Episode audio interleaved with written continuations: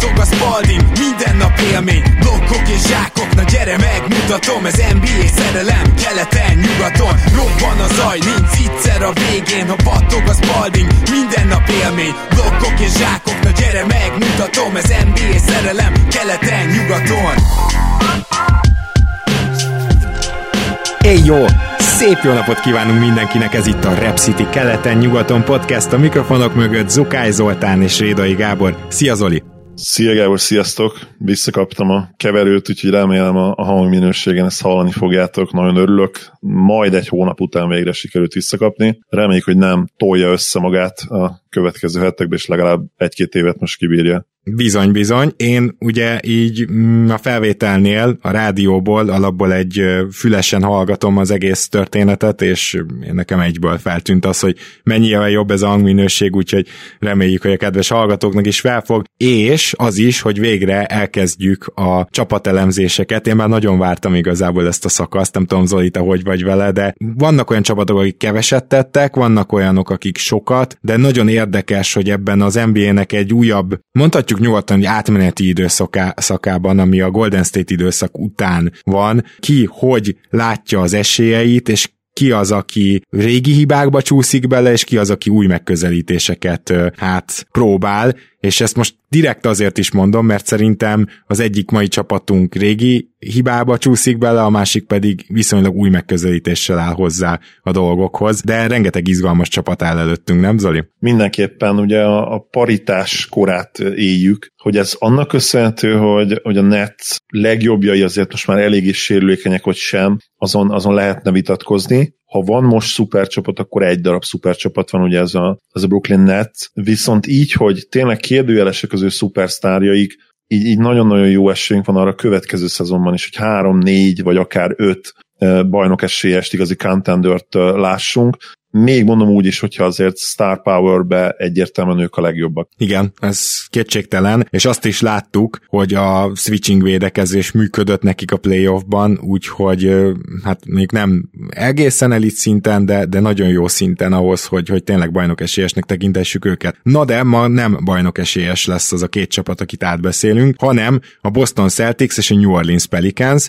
és Segítségünkre lesz Mészáros Péter, egyik kedvenc vendégünk. Szia Peti! Sziasztok, köszönöm szépen a, lelkes beharangozást. Ugye hát én főleg Boston részről érzem abszolút érdekeltnek magam, a Pelicansről meg sokat fogunk hümmögni, meg hallgatni, meg ötletelni, és szerintem az is izgalmas lesz. Szia Peti, én is üdvözöllek, köszönöm, hogy itt vagy újfent. És annyit elárulok, hogy én azért is mentem, ugye Pelicans Drucker úgy igazán Magyarországon, aki eddig így feltűnt nekünk, az, az, az nem volt ezzel a csapattal ilyen szempontból már régóta küzdöttünk, de a Peti, neked van egy hatalmas kedvenced New Orleansban, és, és miatta is gondoltam, hogy, hogy beszéljünk egy kicsit róla is, és ezért is kértelek meg, hogy a New Orleansból készülj fel, de kezdjünk is akkor velük gyorsan. Ugye a Pelicans végül is elengedte Lonzo Bolt egy sign and trade keretében, és ebben a cserében visszaérkezett Satoransky és Gerett Temple, akik nyilván nem fogják mondjuk a kezdőben megváltani a világot, ez kétségtelen, illetve korábban beszéltünk egy másik cseréről is, aminek keretében ö, sikerült elpasszolni Bledsoe-t is és Adams-t is a hosszabb szerződésükkel együtt. Ugye Bledsoe-nak még van egy éve, és utána azt hiszem 4 millió garantált, Adams pedig még kétszer 17 milliót keres, úgyhogy ezt sikerült elpasszolni, és Valanciunasra, illetve volt egy cseréjük is így a drafton, és a tizedikről a tizenhetedik helyre mentek hátrébb, tizenhetedik helyen azonban, erről is már korábban beszéltünk, azt a Trey Murphy-t választották, aki eddig jobban néz ki, mint a tizedik helyen kiválasztott Zaira Williams, úgyhogy, vagy Zaire Williams elnézést. Tehát így tudnám ezt a dolgot összefoglalni, viszont ami még fontos, hogy ugye Devonté Graham is érkezett az irányító posztra, ez is egy sign keretein belül, és hogy is fogalmazzak csak, a New Orleans egy nagyon érdekes cserét csinált itt, mert egy elsőköröst, egy jövő évi elsőköröst adott oda, csak hogy ez az elsőkörös lateri védett, ez azt jelenti, hogy ha New Orleans bejutna a playoffba, akkor oda kéne, hogy adja, de ha nem jutna be a playoffba, akkor megmarad náluk, és két második körössé válik. Ez, ez, erre még vissza akarok térni a mai elemzésünk során, mert ez egy kicsit olyan, mintha ők is tudnák, hogy hát igen, ez nem lett elég jó ez az erősítés, és de közben meg azt kommunikáljuk, hogy mi most már playoffba akarunk menni. És valószínűleg minden itt kezdődik, hogy Zion Williams, Zoli is szerintem sokat beszélt már erről a különböző évközi adásokban, hogy Zion Williamson bizony nagyon jó játékos, és vajon lehet-e már rá most playoff csapatot építeni? Ez ugye a kérdés. A New Orleans Pelicans vezetősége egyértelműen igennel felel erre a kérdésre, nem Peti? Most kezdem a hümmögést, mert szerintem nagyon nehéz azt eldönteni, hogy, hogy, hogy erre a kérdésre igennel vagy nemmel feleltek, mert, mert kicsit azt érzem az összes move-nál, hogy ilyen okos lányos módon hozok is, meg nem is, playoffra készülök, meg nem is, tulajdonképpen éppen Graham mondjuk fiatalnak tekinthető, Valanciunas nem, de ő meg lejáró, tehát hogy, hogy ilyen, ilyen teljesen laterális mozgásnak érzem ezt, amit, amit David Griffin csinált, és hát a, a protection az nagyon szép indikátora ennek, hogy hát vagy éppen egy playoff csapatot hoztak össze, vagy inkább play-int, mert ugye még a, a playoffért is meg kell küzdeni, tehát hogy hiába lesznek hetedikek, ezt egyáltalán nem venném biztosra, hogy ez a Pelicans át tudna jutni a, a nyugati tizedik helyezett csapaton, Aha. akár. Szóval én ezt, a, ezt az igent vagy nemet sem tudom egyértelműen elmondani, mint hogyha nem is tudom kivárásra kivárásra játszanának, hogy legyen valamennyi eszed, de így mozgósi, mozgatható játékosok, hogy később valami nagyobb cserét meg tudjanak húzni, ha adódik lehetőség, de hogyha nem adódik, akkor is úgy. Hát nem tudom, ez ilyen, ez ilyen, ilyen abszolút treadmill helyzetnek tűnik nekem. Igen, Zolival mi ugye sokat beszélgettünk arról, hogy a Zion Williamson, Brandon Ingram köré, ha már építesz, akkor oda már nagy valószínűséggel rossz védő nem fér be, oda már nagy valószínűséggel non-shooter sem igazán, vagy maximum egy. Ehhez képest, vagy ezt nézve, hogyha körbe akarnak építeni minél jobban ezt a csapatot, akkor nem végeztek túl jó munkát, nem igaz, Zoli? Most nem csak Valanciunasra gondolok, de igazából arra is, hogy Devonte Grahamnek kell a labda a kezébe, nem egy off the játékos feltétlenül, és, és nem is tudom, még vannak fiataljaik, ugye Gerett Temple mellett, aki nyilván jóval idősebb, de Nickel Alexander Walker, Kyra Lewis Jr., akkor akiket megjátszatni kéne esetleg? Igen, ez egyértelműen probléma. Ugye az amerikai sport sajtó konszenzusos véleménye az, hogy hát nem sikerült jól ez, ez off-season, és ugye itt egyértelműen Peti véleménye mellett vannak Zach Lowe nagyon lehúzta őket. Gyakorlatilag azt hiszem a, a legnagyobb loser, a szabadügynök piac legnagyobb loserének nevezte őket, és hogyha lebontva megnézzük, akkor tényleg nem annyira jó a helyzet. Összefoglalva ugye feladtak gyakorlatilag ugye két piket, az egyik ugye tudjuk Latari védet, azért, hogy ne sikerüljön megszerezni ugye Kyle Lowry-t, aki Igen. hát egyértelműen a legjobb win now célpont lett volna, és ugye a Pelicansnál a win now, azt tudjuk, hogy inkább azt jelenti, hogy playoff now, de egyértelműen playoff now üzemmódban vannak. És hát ugye, hogyha külön nézzük, akkor meg a, a, a másik, a többi move akkor egy első köröst is Lonzót adták fel, ugye Graham Satoranskiért és Templerért, ami önmagában azért nem tűnik jó értéknek.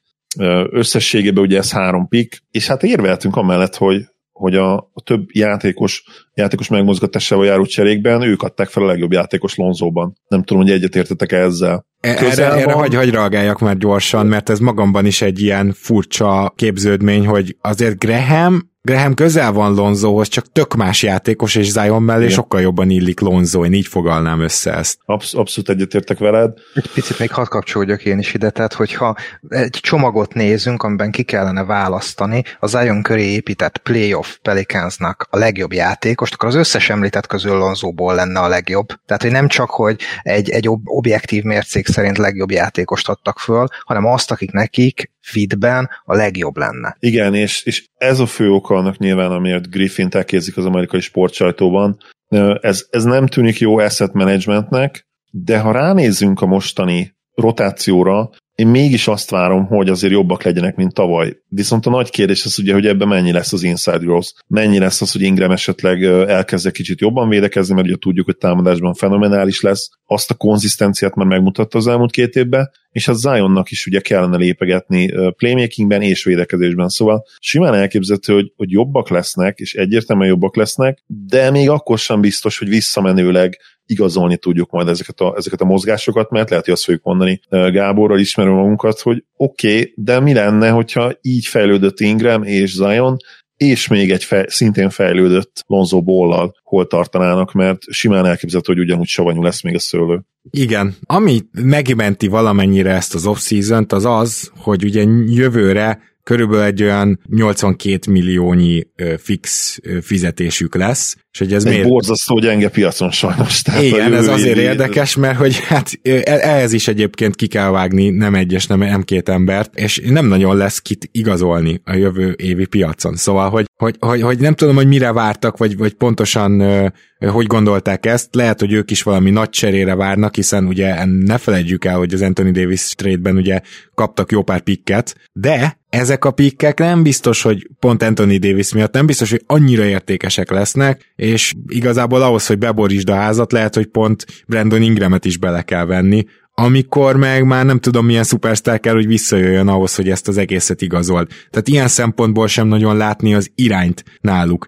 Most az, hogy én elemezgessem itt, hogy pontosan milyen fitek a következő évben, hát szar. Hát ezt szerintem a vak is látja. Jonas Valanciunas azért tudott ennyire jó lenni Memphisben, mert a Memphis hajlandó volt neki beadni a labdát, akár posztolni is, ugye sokat beszélünk arról, hogy ma már a post-move kezd kialni, de nem ha Jonas Valanciunas vagy, mert ez az ember tényleg annyira hatékony a palánk körül, alatt, hogy neki megérte beadni a labdát támadásban. Nyilván fényévenként eldob egy triplát, a fényév egyébként távolságjelző, úgyhogy ezt most nem tudom miért mondtam, de szerintem értitek, mire gondolok. Ez, ettől, ő, ettől ő nem lesz stretch five, és igazából veszi el a helyet Zion elől, aki meg szeretne bemenni, és szeretne irányítani, és ha már az Zion irányítás, és hogy még Ingramna is kéne a labda, meg Valanciunasnak is, de mondta, Graham sem egy off the ball játékos, ha annak használod, akkor nem tudom miért hoztad, és emellett egy eléggé gyenge védő. Szóval, hogy itt most esetleg Gerett Temple, mint jó védő kettes poszton kezd, és azzal majd valamit kompenzál, ezt nem hiszem el, szerintem ez a csapat történelmileg gyenge védekezésre is képes, és a leges legjobb eset az az, hogy mondjuk 26-ok lesznek. Ha ennél feljebb, akkor az már az új egyző Willy Green varázslata gyakorlatilag, és ez az, ami számomra eldönti azt, hogy hiába bármi, szerintem nem tudnak igazán jobbak lenni, mint tavaly, mert ez még a tavainál is jóval gyengébb lehet védekezésben, ez a gárda pedig a tavalyi is már bottom five-ba volt. Peti? Hát ugye még mindig, még mindig ott, ott vagyok megakadva, hogy, hogy, hogy itt, itt egy, egy csebben a tenger, tehát hogy itt volt ez a Josh Hart szaga, hogy van egy játékosuk, tulajdonképpen hát Lonzo volt az elmúlt szezonban a legjobb védő ebben a keretben. Nyilván Steven Adams is jó, de értelmezhetetlen egy mai rendszerben igazából, meg főleg az, ahogy játszották a Pelicansnél, de mondjuk mellette periméteren egyértelműen Josh Hart volt az, aki, aki pluszos védő, aki hozzátett a csapathoz. Inkább ilyen six-man szerepben használták, de ez mindegy, mert 30 perc körül játszott. És hogy, hogy nem azonnal hosszabbították meg, és tulajdonképpen csapat szempontból jó szerződés lett a vége, de ez is azt mondta, hogy nem, nem benne, se, benne se bíztak, és hogy mintha, mintha mintha tényleg a, a védekezés most nem annyira lett volna szempont ebben az off-seasonban a, a Pelicansnél. Vagy és hát mondjuk, ebből... mondjuk már el ezt a Josh Hart szerződést, mert ez azért most kezd elterjedni ez a fajta szerződés, és nagyon különleges lehet szerintem még a legtöbb hallgatónknak. Josh Hartnak olyan szerződése van, ahol igazán csak az első év garantált, a második év úgymond egy nem garantált, amit a csapat garantálhat, és a harmadik évre van egy játékos opció, amit hogyha a játékos belemegy, akkor még mindig mondhatja azt a csapat, hogy viszont az sem garantált, úgyhogy akkor mégse. Tehát ott már mindkettőjüknek bele kell egyezni a harmadik évbe. Ez körülbelül úgy hangzik, mint egy olyan egyéves szerződés, ahol úgy érzi a szabadügynök, hogy ő majd sokkal jobb szerződést kap ezután, de kell neki egy év bizonyítani. Mert ez a második meg harmadik év, az vagy azért nem, nem lesz jó, mert túl jó Josh Hart, vagy azért nem lesz jó, mert túl rossz. Nagyon nehéz, hogy pont, pont mindenkinek ez feküdjön. Igen, én nagyon meglepődnék, hogyha ez ténylegesen két évnél hosszabb lenne ez a szerződés, mert ez pont az az összeg, hogy egy emelével többet kapna két év után már Josh hogyha kilép. Viszont ami igazán érdekes, hogy a CBA azt nem engedi meg, hogy egy évben két opció legyen. Tehát olyan megoldás nincs, hogy csapatnak is opciója van, meg játékosnak is opciója van. Csak egy opció lehet, és csak az utolsó évben. Viszont ez nem vonatkozik a nem garantált szerződésre, úgyhogy gyakorlatilag mégiscsak azt éri el a csapat, hogy nekik is van, az övék az, a csapaté az utolsó szó, mert nem garantált a szerződés, de a játékosnak is van opciós beleszólása. Duncan Robinson kötötte a, ebben az off-seasonben az első ilyen szerződést, akinek a, az utolsó évre van egy, já, hát nem játékos opció, hanem early termination optionnek hívják. Eto, ez egy régebbi CBA-ben volt fontosabb szerepben, tehát először a játékos nyilatkozik arról, hogy kilép a szerződéséből, szabad ügynök lesz, vagy marad a szerződésén. És hogyha úgy nyilatkozik, hogy maradt a szerződésén, akkor a csapat Duncan Robinson esetében is még mindig féláron kidobhatja ezt a azt a játékos, hogy ez, hogyha vacak szerződés lesz a végére. Nem. Szóval ez egy, ez egy érdekes új trend kezdete szerintem is, zseniális húzás volt Duncan Robinsonnál is, meg hát Hartnál is bejöhet, de szerintem ő ebből ki fog lépni, mert ez már itt olyan alacsony összeg, hogy, hogy, hogy nem éri meg neki benn maradnia. Egyébként szóval, ugye éves 12 millióról van szó Josh Hartnál, ugye Zolival mi inkább ilyen 15 felé prognosztizáltuk őt, és például ez is kérdés, hogy Josh Hart akkor most majd kezd kettes poszton?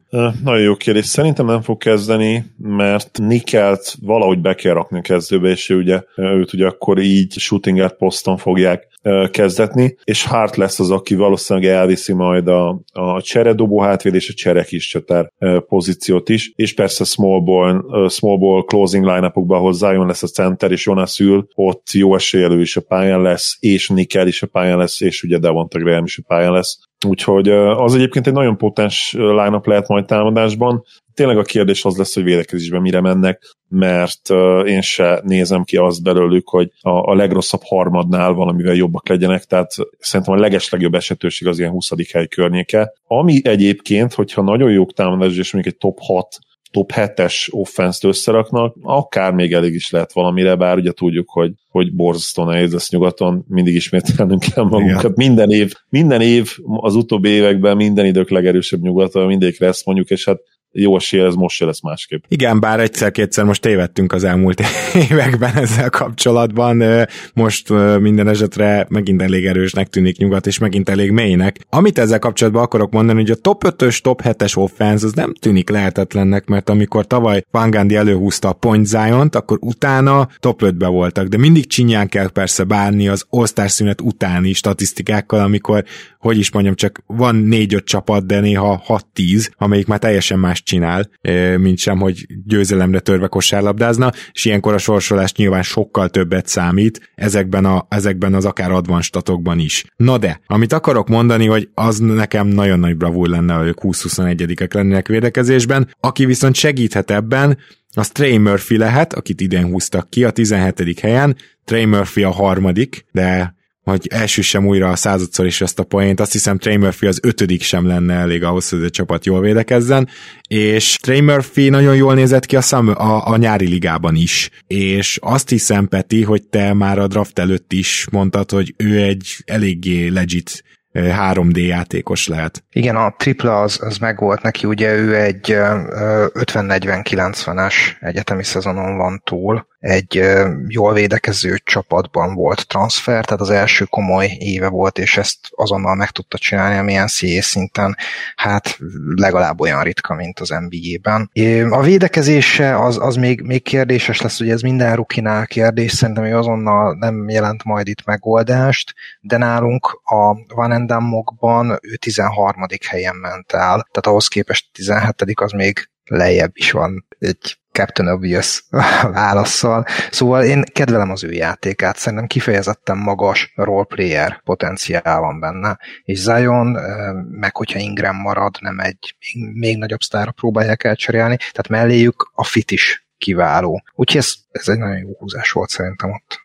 Zoli, akkor kérlek, hogy reagálj Trey Murphyre is, de szeretném átvezetni a szót közben Jackson Hayesre is, aki nekünk kicsit így közös kedvencünk lett az előző év végén, amikor ez a hiperatletikus magas ember egyszer csak elkezdett úgy védekezni, hogy nem mindenre ugrál el, és elkezdett triplát dobni, és ez az egyik legígéretesebb fit Zion mellé, kár, hogy eléhozták Jonas Valanciunaszt. Szóval kérlek Hayesre is tér ki, meg természetesen nyugodtan reagálj akkor Trey Murphyre. Igen, Murphy-t én is nézegettem a mock draft adásunk előtt, és az az érdekes egyébként, hogy hasonló kvalitásai vannak, mint, mint Brandon Ingramnek. Sok szempontból elég hasonló ez a két játékos. Nagyon-nagyon tetszik az, és illetőleg nem is nem emlékszem, hogy, hogy nem sok kísérlettel ugyan, de ilyen majdnem 93%-kal büntetőzött. Ez, ez, ez nagyon-nagyon ritka, és hogyha az NBA-be is nézzük ezeket a szezonokat, ott is ott lenne szerintem a top, top 10 all-time listán bizonyos kísérlet felett persze, de nagyon ígéretes. Azt nem tudom, hogy, hogy hány játékpercet fog ugye kapni az elejétől. Azért remélem, hogy 15 perc az neki ilyen, ilyen default lesz, és annyit legalább játszik, és amikor jól megy neki a játék, akkor esetleg még többet is. Ami Jackson Hayes illeti, hát most volt egy, ugye, egy letartóztatás, letartóztatási ügye,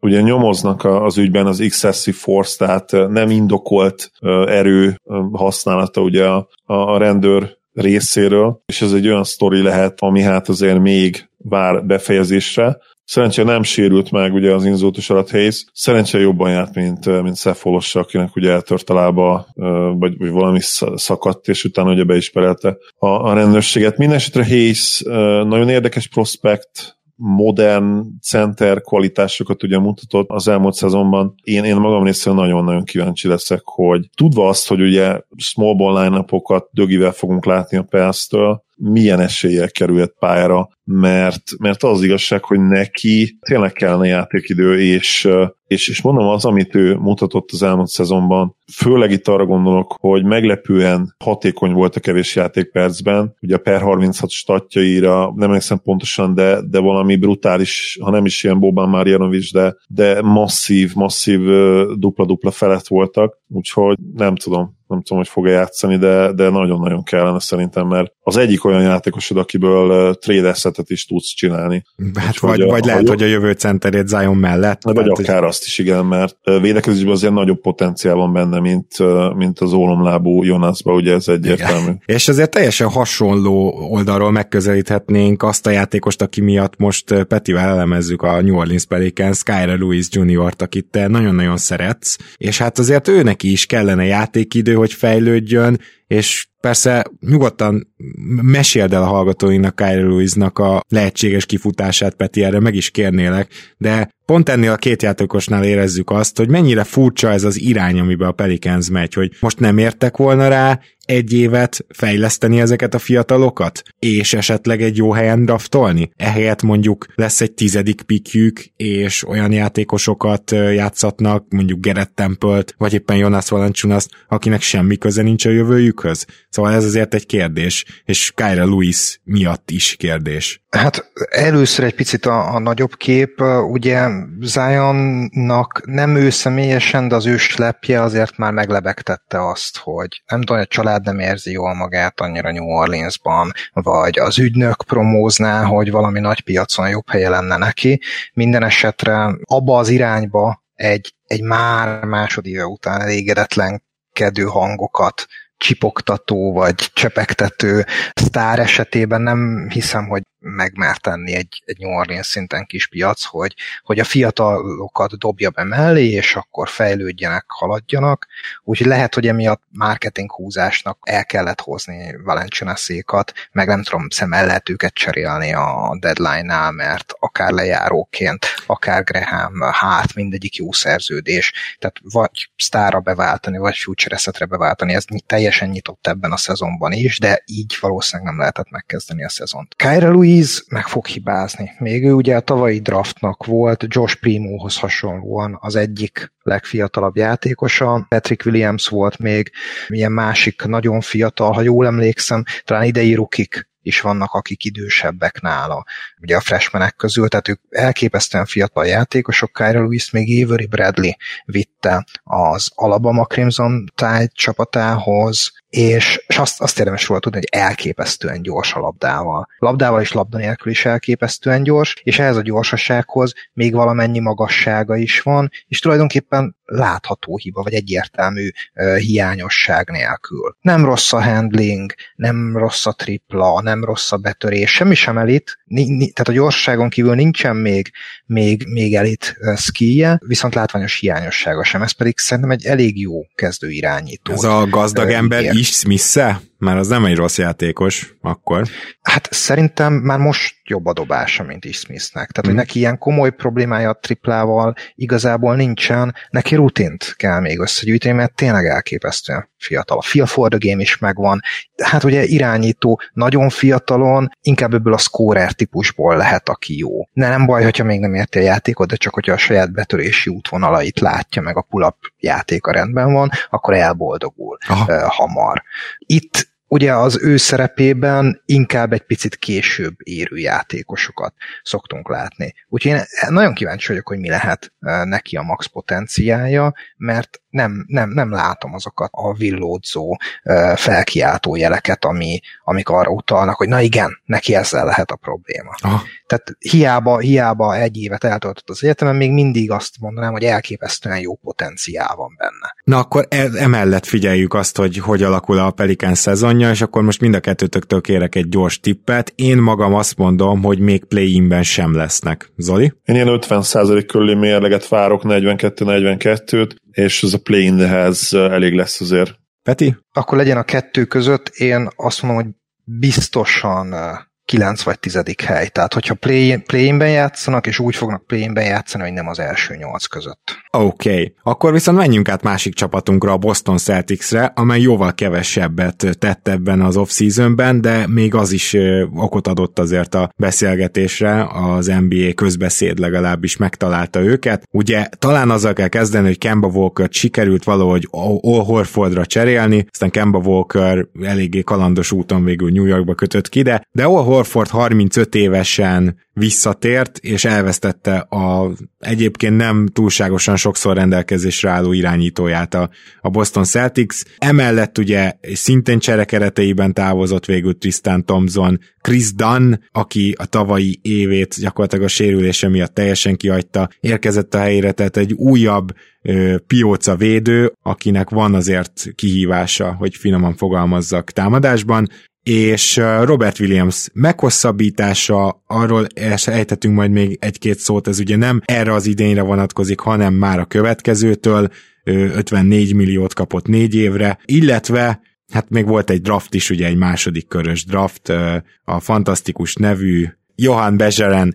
Na most, Dennis Schröder és Josh Richardson még az érkezők. Mind a kettőt ugye viszonylag úgymond jó áron sikerült megszerezni, Dennis Schrödert ahhoz képest, hogy Schröder mit várt, abszolút jó áron, és az a kérdés, hogy ez a csapat, amelyik így viszont Forniét is ugye elvesztette, hogy, hogy mondhatjuk azt, hogy nem gyengült? Én szerintem ez az első kérdés, mert szerintem ez a csapat csak akkor nem gyengült, hogyha Tatum is, és Brown is, és mondjuk Robert Williams is meg a fiatalok közül egy-kettő előre tud lépni, amit teljes mértékben benne van a pakliban, de papíron akár azt is mondhatnánk, hogy ez a keret gyengébb. Mit szólsz ehhez, Peti? Mm, nem értek egyet. Szerintem ez a keret erősödött, hiszen Ahorford igaz, hogy 35 éves, de az a skillset, amivel ő rendelkezik, az annyira speciális egyrészt, ugye egy még mindig vállalható védő, inkább kicsit az agyával, azzal, hogy irányítja a védelmeket,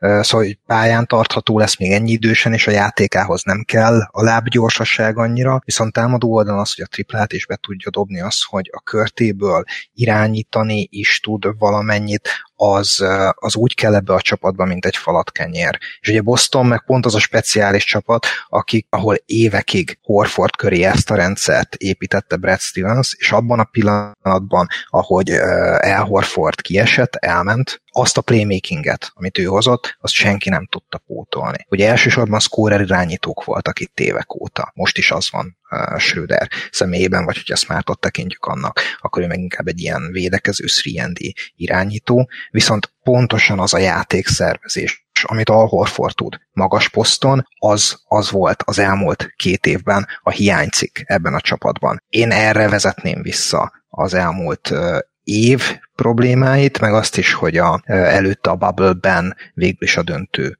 nem jött össze. Szerintem ez most egy 35 éves Horford is fejlődés lesz. Na, ez rögtön egy szerintem erős kijelentés, amit jól megindokoltál, és nem mondom, nagyon hiányzott a playmaking a Celticsből, mert, mert valahogy Kemba sem tudta hozni, valószínűleg nem volt meg hozzá fizikálisan, és azt láttuk, hogy Brown meg Tatum pedig azért ebben, hogyha tényleg első számú playmakerként kell működni, akkor nagyon küzdködnek. Zoli, erősödött, maradt, vagy gyengült ez a keret, hogy hogy látod most? Szerintem még nehéz megmondani, ugye az, az egyértelmű, hogy Stevens első off-seasonje ugye GM-ként az asset management, asset managerésről szólt, és az asset managementről. Amire a korai hangok utaltak, hogy akár egy max helyet is majd ki lehet takarítani, az ugye arra végül nem lett esély, és, nem is volt igazából realisztikus az elejétől se, mert ahhoz, hogy amellett, hogy Smartot sem szabadott volna ugye hosszabbítani, még, még valószínűleg le is kellett volna mondani az összes rookie opciót, és azért abban a garnitúrában, ugye a Langford, Nesmith, Pritchard, Grant Williams garnitúrában van potenciál egyértelműen, tehát nem teheted meg azt, hogyha Stevens vagy, hogy, hogy mindet elengeded, főleg egy olyan FA piacére, ami ugye jön majd, és így valahol a kettő között maradtak meg ugye asset management szempontjából, hogy nem is Javult a helyzetük egyértelműen, csináltak azért valamennyi future cap space de nem sikerült természetesen ez a, ez a max szenárió, ami mondom nem is volt realisztikus, és, és ez, ennek a mentén, hogyha vizsgáljuk az egész tevékenységet, akkor én összességében egy, egy jó jegyet adnék Stevensnek, egy négy alát, én azt gondolom, hogy megérdemel. Egy évre ugye ez a, ez a Schröder kontrakt az egyértelműen stíl, még akkor is, hogyha nem válik be annyira, és hát papíron nem lesz szerintem se rossz fit. Az igazság, hogy Kemba Walker árnyéka volt korábbi önmagának, nem volt egyszerűen képes azokra a dolgokra, leszámítva egy pont a Dallas Mavericks elleni alapszakasz mérkőzést, amikor szarrá dobott minket. Tényleg a, nem volt képes egyszerűen arra, amitől ő, ő igazán defense maker lehetett volna, ő, a, amitől ő igazán a különbséget jelentette volna Brown és Tatum jelenkori és jövőbeni fejlődésébe is, mert őt, őt kimondva kimondatlan erre hozták el, hogy már most is legyen bele nagyon jó a csapat, és a jövőben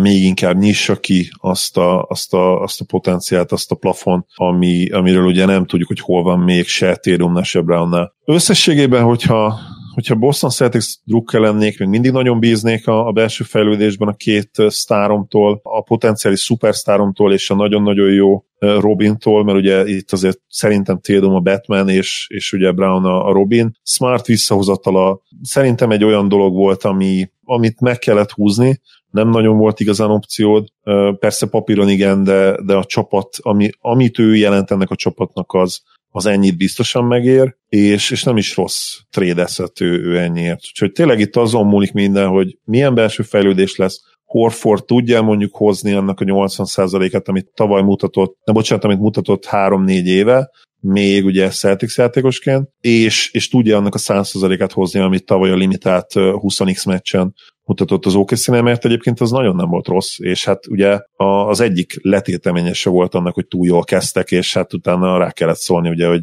hogy ne erőltesse inkább ezt a dolgot. Üljél már Üljél, üljél már le, fiam, igen. Úgyhogy uh, én is arra számítok, hogy benne még lesz azért. És egyértelműen kicsit előre szaladva azért egy ilyen 53 győzelem környékére én be fogom tenni szerintem a Celtics-t. Hm.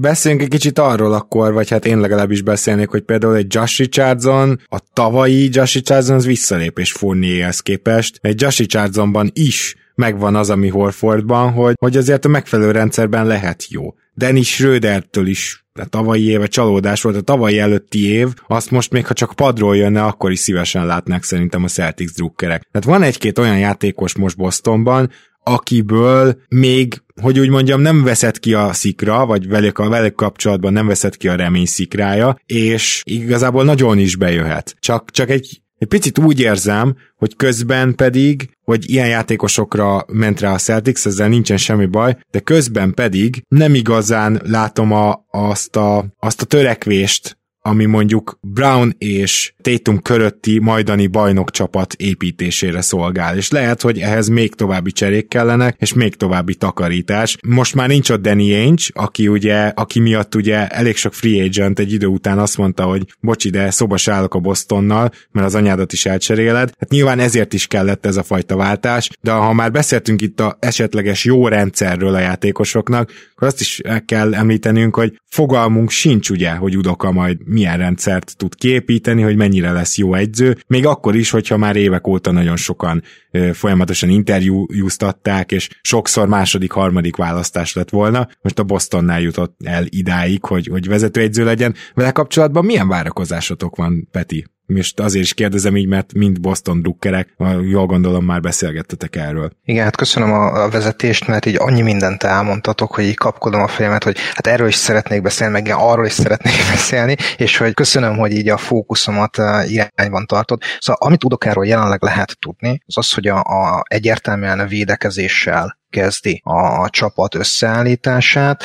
A támadó, ez nem újdonság Stevens után, és kicsit ebből a szempontból nehéz is a két edzőt külön választani egymástól, mert ebből a szempontból pontosan ugyanazok a kérdések utokánál is, mint Stevensnél voltak, hogy amellett, hogy van egy stabil védekezés, hogyan fog eh, kinézni az offense. Azt tudjuk, hogy Josh Richardson az Udoka kérésére érkezett, aki dolgozott már vele a Philadelphia Sixersnél, ugye abban az egy évben, amikor mind a ketten ott voltak, és őt képzeli el egy ilyen, egy ilyen coach szerepbe, ugye vele is, és Schröderrel is uh, mélyült a csapat, tulajdonképpen Dant is ide lehet venni, és hát ami még ki van mondva, hogy, hogy Tatum és Brown uh, kezében van a, ez a csapat, még Udok az első nyilatkozatában Smartot is hozzájuk vette, aztán a, a hosszabbítás előtt kicsit, kicsit Smartnál csend volt, de még mindig több a kérdésünk azért, mint a válasz. Vele kapcsolatban ennyi biztos, hogy egy hajtós, grindolós, védekező csapat alapjait rakja le, erre a keret szerintem alkalmas. Igen, Bocsánat, akartam mondani, pont erre akartalak terelni, hogy, hogy azért azt nézzük meg, hogy mondjuk Schröder, meg Josh Richardson viszont valahol meg egy picit elveszi a helyet, ugye a nagyon-nagyon jó nyári ligát teljesítő Naismith-Pritchard páros elől. Ebben nem vagyok biztos, mert ugye alapvetően egy Kicsit logjam van a hátsó posztokon, viszont csatárposztokon meg kifejezett hiány. Tehát valószínűleg Brown és Tatum egyikőjük mindig a pályán lesz, mind a ketten sokan, sokat fognak négyest játszani, és akkor Josh Richardson és Naismith is inkább a hármas poszthoz számít. Tehát szerintem még pont, pont lesz elég hely, viszont visszakapcsolva Schröderre, és tulajdonképpen körbe fog érni a gondolat, hogy ezt a Celtics csoportban is sokszor leírtam, hogy itt arról van szó, vagy arról is szó van, hogy évek óta a Nick Batumok, a Reggie Jackson, az olcsó veteránok, akiknek fel kell építeni pályafutását, nem jöttek a Celticshez. Ugye elmondtad, hogy ennek Ainge szerepéhez is köze volt, meg egyáltalán Kyrie Irving is nagyon rossz hírét vitte annó a csapatnak őszintén szóval nem tudom, hogy miért. Tehát Igen, neki, neki aztán tényleg nem, nem lehetett személyes konfliktusa a vezetőséggel, mindegy, nem érezte itt jól magát. Szóval ilyen típusú veteránok nem minket választottak akkor, amikor egy ilyen olcsó évük volt, és Schröder lehet a sikertörténet, ami későbbi kivásárlásoknál megnyithatja az utat. Ugye Blake Griffinről is szó volt, hogy ő szívesen jött volna a Celticshez, Pistonsból, de talán Tristan Thompson, vagy nem is tudom, hogy ki beszélt hogy ne, ne, ne gyere, gondok vannak az öltözőben, nem jó semmi, és akkor így került Griffin is végül is Brooklynba. Tehát, hogy, hogy Schröder ebből a szempontból biztos, hogy kis piedesszára lesz emelve, és minden lehetőséget meg fog kapni, a deadline-ig, és könnyen lehet, hogy, és könnyen lehet, hogy a deadline-nál future pikre lesz cserélve. Na de miért? Igen, én is ezt akarom mondani, és szerintem hasonló lesz, amit mondok, úgyhogy kérlek, hogy hagyj vegyem át, mert hogy igazából egy, azt mondtam az elején, hogy egy modernebb hozzáállást, egy, egy ritkán látott hozzáállás mutat a Celtics a csapatépítéshez, és ebben valahol az van, hogy egy kicsit építkezünk, kicsit tankolunk, de úgy, hogy közben folyamatosan jók vagyunk, amit gyakorlatilag a Toronto Raptors ö, ö, mutatott be, és szerintem most hasonló úton megy a Celtics is. Nem tudom, hogy pontosan ezt akartad-e mondani, de gyanítom, hogy van némi átfedés. Igen, nagy, a Toronto szerintem kiváló példa. Ugye ezt Zoli is említette, hogy asset managementről van szó.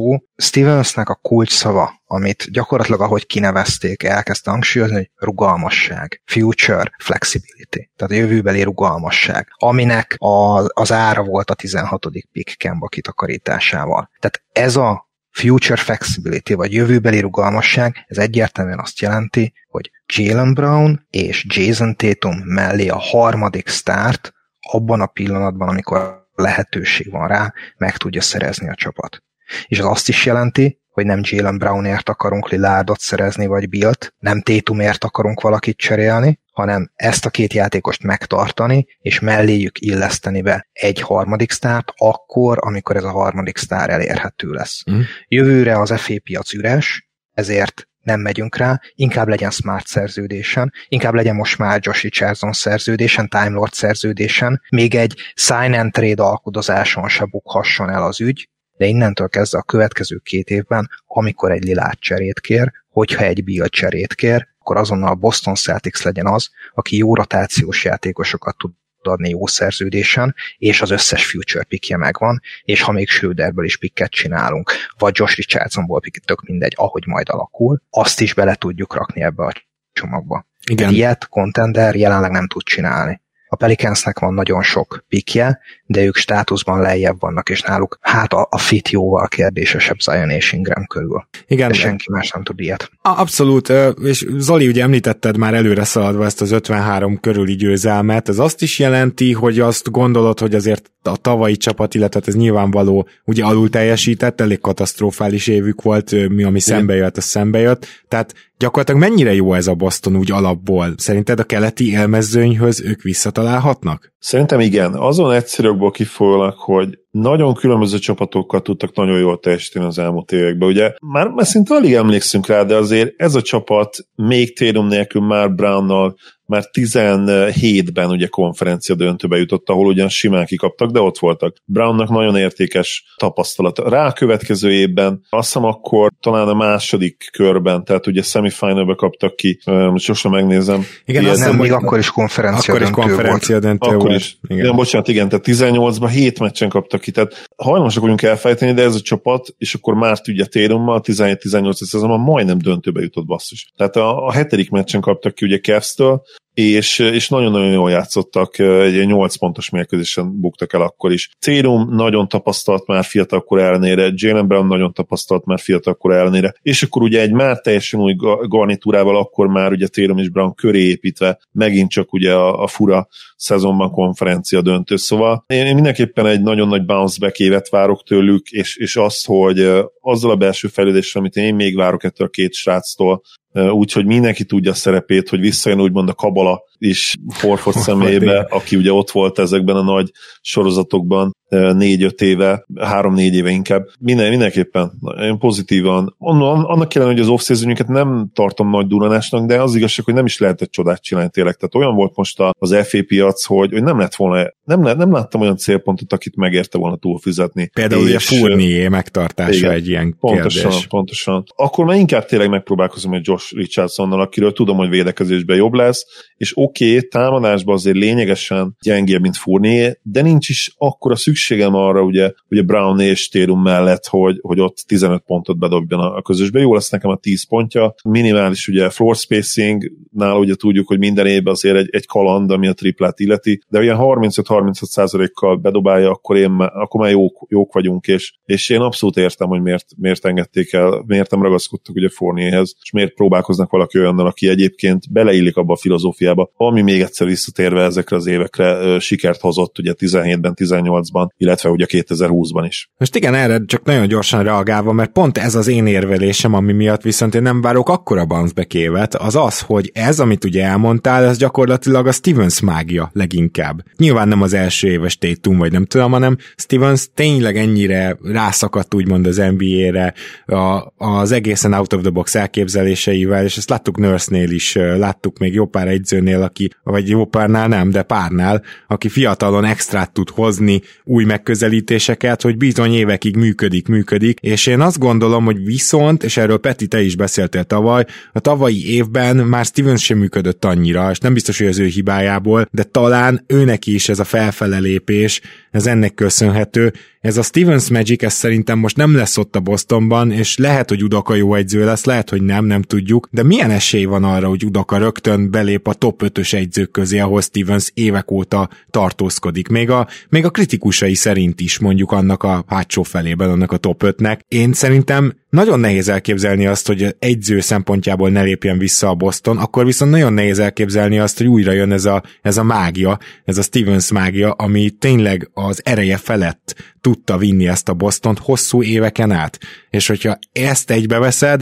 akkor én nem számítok akkora bounce évre, mint a Zoli, és inkább azért a keleti ötödik és től nyolcadik helyig való küzdelemben száll be szerintem majd a Boston Celtics. Peti? Azt azért ne felejtsük el, hogy, hogy szerintem most, a mostani csapat már nem összevethető azzal a, a konferencia döntőket játszó csapattal, amit Zoli emlegetett, mert igaz, hogy Tétum is és Brown is ott volt, viszont azok egyértelműen Isaiah Thomas, El Horford, Kyrie később, Irving. később, hát ugye Gordon Hayward és Kyrie Hayward. Irving lett volna a, a, a cél, de ne, az, az, a, az, a, az a kísérlet az, az sajnos kudarcba fulladt. Szóval itt Tétum is valahol inkább kiegészítő szerepben volt, annak ellenére, hogy sokat fejlődött és sokat nőtt az évek során játéktudásban. Brownnál is ugyanez volt a helyzet, de valahol, valahol a Horford Sixers igazolásnál kell egy vonalat húzni. És akkor volt egy pánik move Kembával, még a Bubble-ben, talán a, a, a Bubble-ben láthattuk azt az irányt, amit a mostani Boston is elé, tehát a, egy cél lehet, tehát körülbelül én azt a játékot és az akkori mentalitást, küzdőszellemet, és körülbelül plafont is látom ezelőtt a csapat előtt. Hát mondjuk, hogy is, ez szerintem nem baj, mert nekem az elmúlt években az volt a kedvenc Bostonon, tehát ez a Bubble mm. csapat, és, és az, a, az a párharc a Toronto Raptorszal. Ja, hát, ne is mondtam, és komolyan egyik... vesztes félként uh, visszasírom azt a párharcot. Nekem abszolút kedvenc párharcot, tehát hogy a, annyira, annyira akkora hullámvasút volt, olyan élmény volt végignézni, egy jó Raptors-t és egy jó Celtics-et, szóval ez lehet, ez, a, ez a, lehet az irány, és szerintem az akkori Stevenshöz aki már picit, picit kiégés felé e, mozdult. Ezt ilyen utólagos cikkekből lehet olvasni, hogy a Bubble az őt nagyon megviselte. Tehát őt is ugyanúgy, mint azokat a játékosokat, akiket el, elszakítottak a családjuktól, ugye bezárták őket, tehát ez edzőkre is komoly hatással volt, és tulajdonképpen az előző szezon az részben erre ment rá, hogy Stevens kiégett, ugye ezzel együtt nem tudta motiválni a játékosokat, nem volt ideje felkészíteni a játékosokat, és utána még beütött a Covid is. Ugye Tétum körülbelül akkorra jött ki a Covid-nak az utó hatásaiból, mire Brown megsérült. Tehát esélyünk nem volt arra az elmúlt szezonban, hogy, a, hogy az igazi potenciáját lássuk a Bostonnak. Viszont ez a bubble irány, ami, ami ott ö, ö, működött, azt nem látom, hogy miért nem működne most. Vagy akár miért nem működne jobban azáltal, hogy Horford van, ö, Kemba, helyett. Úgyhogy én is ezt várom, hogy a, körülbelül az a Raptors szint lesz most nekünk az elkövetkezendő egy-két évben, ami a Lauri DeRozan csapatnak a szintje volt, és megvan minden rugalmassága arra, hogy abban a pillanatban, amikor a Mikávájunk elérhetővé válik, akkor nem kell beáldozni a te Jalen Brown-t és Jason Tatumot, hanem melléjük lehet hozni, és akkor egy igazi Big Three összeállhat. Hm. És meg lehet az a nagy ugrás, ami ebből a, az évek óta tartó Dark Horse contender, jó a csapat, de, de, de a szintlépés, a szintlépéshez még kell egy, Akkor itt a játékos. szavaid mögött elbújtatva az van, hogy te is hiszel abban, amit szerintem Zoli úgy nem mondott ki, de mégis az 53 győzelemmel azt hiszem kimondta, hogy a hazai pályáért kell, hogy küzdjön ez a gárda. Szerintem most a kelet nagyon erős, azt, hogy a, a Bucks-ot, a Netset, hát vegyem ide a Sixers-t, alapszakaszban szerintem ide kell venni a Sixers-t. Tehát, hogy ez a hármas, ez... Hát meg ez lassan a hawks is alapszakaszban, tehát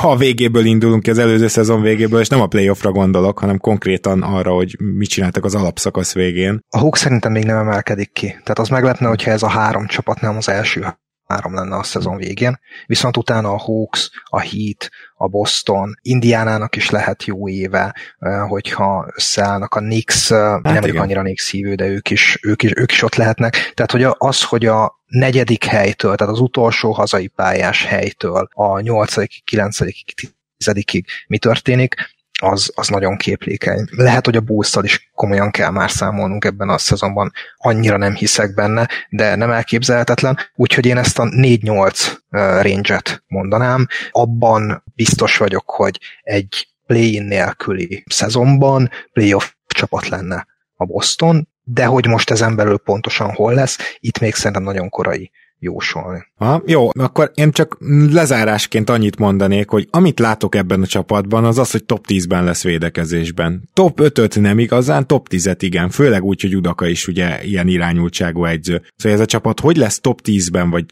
pláne top 5-ben támadásban, azt én abszolút nem látom, és nekem ez az, ami azt mondatja, hogy, hogy lehet, hogy ez a csapat azért nem a, nem a top 4-be tér még vissza. Erre esetleg reakció, én a top 10-et látom, 7.-8. helyen van szerintem a plafon nekik támadásban, nyilván ehhez kell az általam említett Inside Growth, mm, és, és akkor azért egy, egy jó csapat. Nyilván, hogyha összejön az, amit ugye jósolok, hogy 53 győzelem körül, Ahhoz akkor azért az, Igen. az, az, az azt feltételez, hogy top 10 környéken kell lenni mind a kettőben, támadásban is és védekezésben is. Vagy, vagy ugye nagyon kiemelkedőnek lenni, hát főleg támadásban azt mondom, mert hogyha védekezésben, védekezésben vagy kiemelkedő, azzal még nem nyersz 53 mérkőzés, hogyha egyébként gyenge az offenz, úgyhogy ezt így azért ki is vehetjük, tehát a Celtics nem lesz ott az első kettőbe támadásban, úgyhogy mindenképpen egy ilyen egyensúly, egyensúly állapot, egy ilyen balanced offense, defense kell majd nekik ahhoz, hogy ilyen sikeresek lehessenek.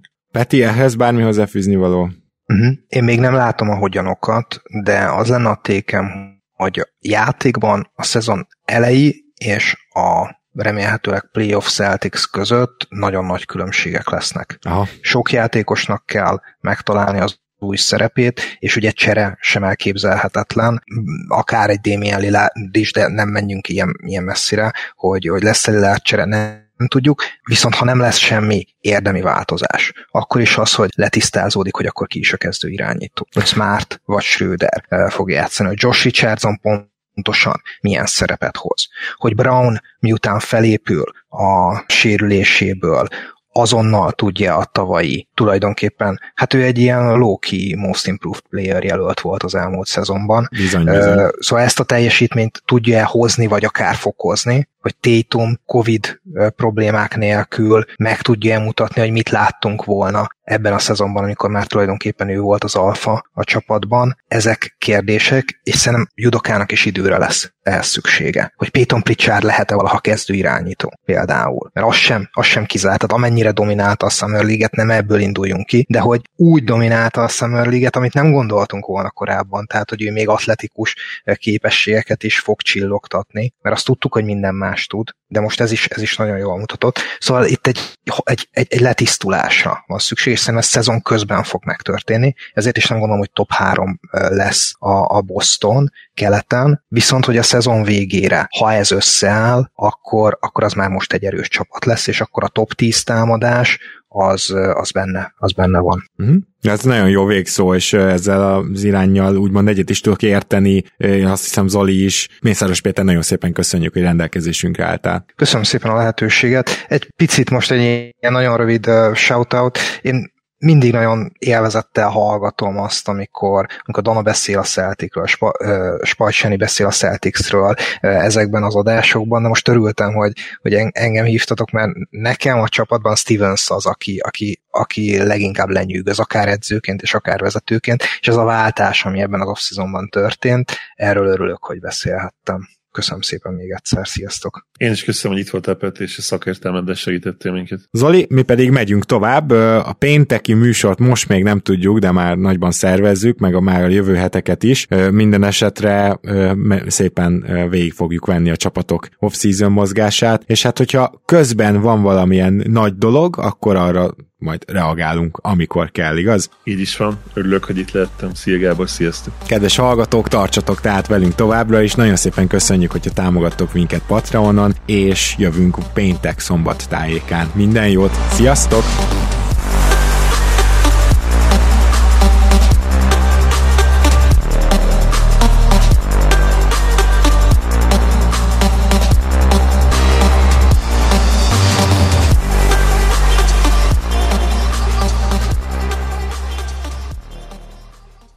Ha más podcastekre is kíváncsi vagy, hallgassd meg a Béton műsor ajánlóját. El tudod képzelni, hogy a podcastet, amit éppen most hallgattál, fél év múlva már a mesterséges intelligencia generálja? Mi sem. De ha érdekel, eljött már a gépek lázadása. Hallgass bele az Embertelen podcastbe. Orsós Lajos vagyok, a műsor házigazdája. Egyelőre még élőben. Egyelőre. Fedezzük fel együtt, hogyan ismerkedik, randizik, mesél és vitatkozik Betty és Péter, két teljesen mesterséges intelligencia. Lajos, a podcast címét mond még egyszer, Léci. Oké. Okay. Embertelen podcast. Ez a műsor a Béton közösség tagja.